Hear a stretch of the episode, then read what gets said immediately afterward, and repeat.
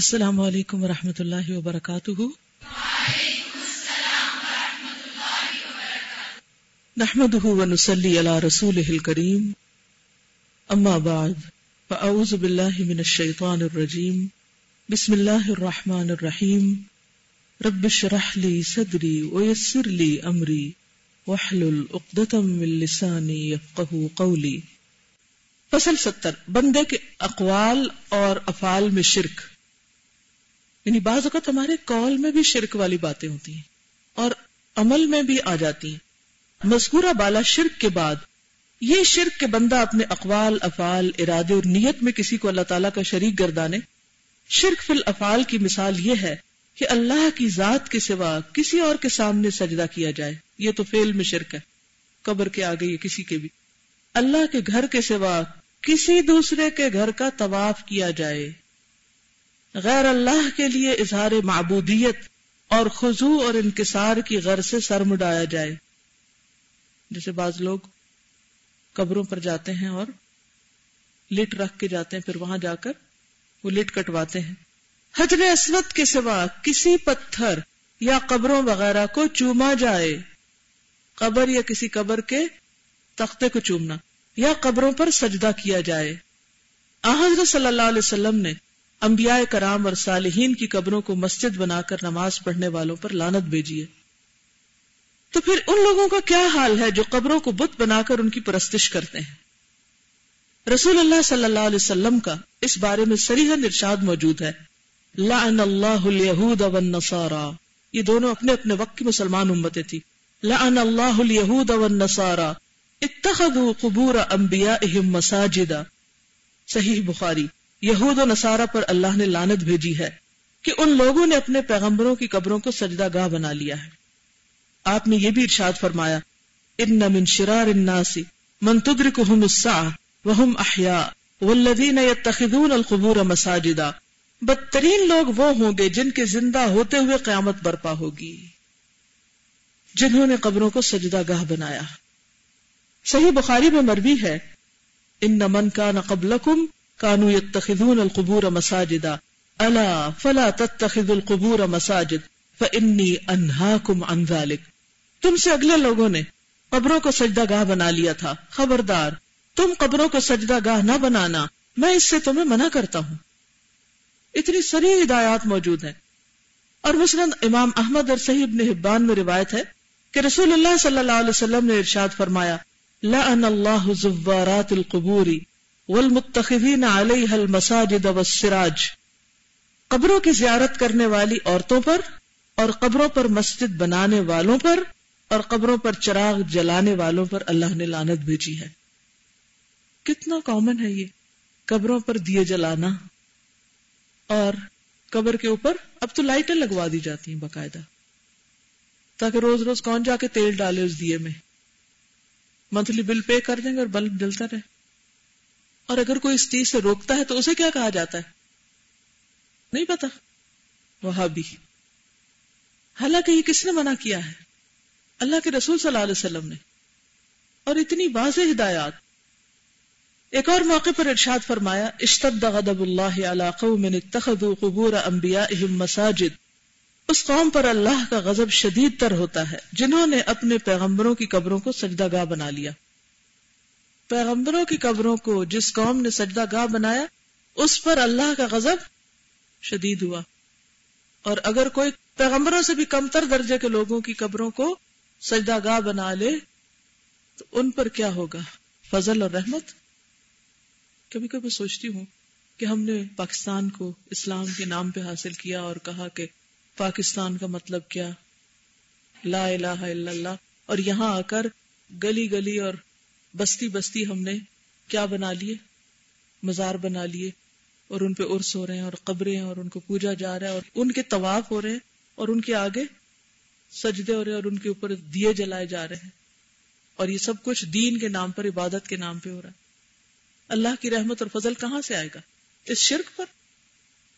یہ بھی اسی میں آئے گا۔ کیونکہ یہ سنت سے ایسی کوئی یہ کیونکہ رسپیکٹ کی جب اس سے آگے گزر جاتی ہے نا حد، تو پھر کیا ہوتا ہے وہ چیز؟ وہ شرک میں داخل دیکھیے، ہمیشہ شرک عقیدت پرستی سے آتا ہے، شخصیت پرستی اور عقیدت کے رستے سے آتا ہے۔ کہ ہم تو رسپیکٹ کر رہے ہیں۔ یہ تو عقیدت کا والہانہ انداز ہے۔ اور پھر وہ عقیدت کنورٹ ہو جاتی ہے اگلے درجے پر شرک میں۔ قوم نوح میں شرک یہی سے آیا۔ میں اخبار پڑھ رہی تھی تو اس میں تھا کہ کسی یونیورسٹی میں کچھ بلاسٹ ہوا تو کچھ لڑکیاں جس طرح ماری گئی شہید ہوئی تو ان ساری اسٹوڈینٹس نے پھول سجائے ہوئے اور کینڈلز روشن کی ہوئی اور اس میں سوگ میں کھڑی ہیں خاموشی سے۔ اور یہ سارے طریقے پھر یہی شرک والے۔ اب آپ دیکھیے نا یہاں کیا لکھا ہوا ہے کہ چراغ جلانے والے۔ پھولوں کا نام نہیں آیا شاید اس زمانے میں۔ اب یہ بدت شروع نہیں ہوئی تھی۔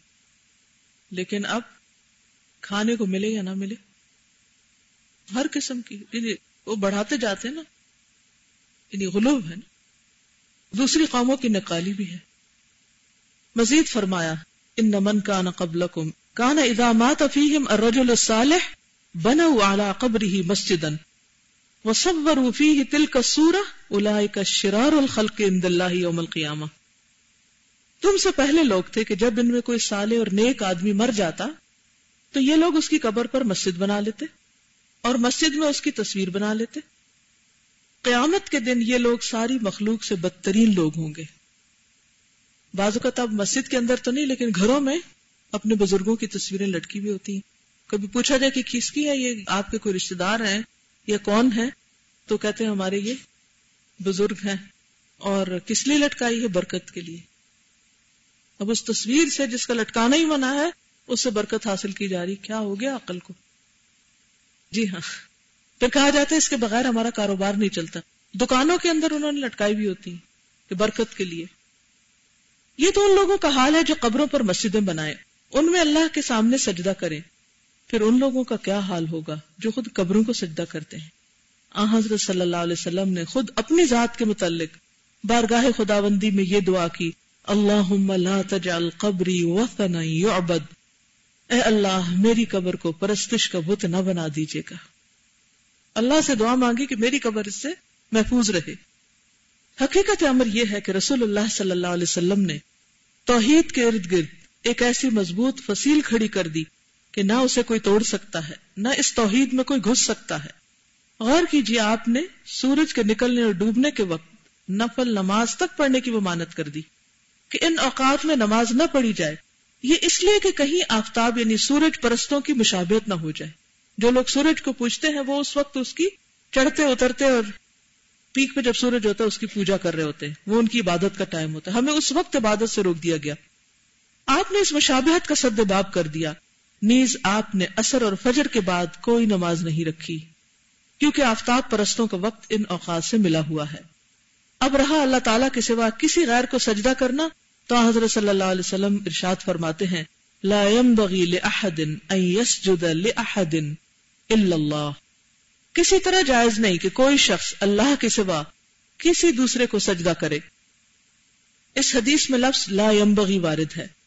خوب سمجھ لیجیے کہ کلام اللہ اور کلام رسول میں لفظ لا ينبغي اس امر کے متعلق بولا جاتا ہے، جسے شریعت نے پوری قوت سے ممنوع قرار دیا ہو۔ جیسا کہ ارشاد خدا بندی ہے وما ينبغي للرحمن ان يتخذ ولدا۔ حالانکہ رحمان کو شایان نہیں کہ وہ فرزند رکھے یعنی اس کا کوئی بیٹا ہو۔ ارشاد فرمایا، وما علمناه الشعر وما ينبغي له۔